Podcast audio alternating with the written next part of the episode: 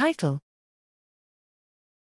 Driving and Suppressing the Human Language Network Using Large Language Models. Abstract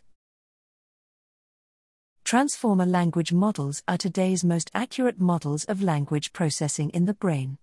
Here, using fMRI measured brain responses to 1,000 diverse sentences, we develop a GPT based encoding model to identify new sentences that are predicted to drive or suppress responses in the human language network.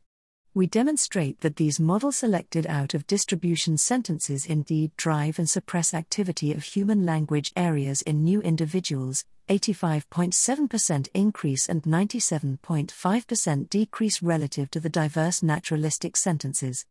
A systematic analysis of the model selected sentences reveals that surprisal and well formedness of linguistic input are key determinants of response strength in the language network. These results establish the ability of accurate models of the brain to non invasively control neural activity in higher level cortical areas, like the language network.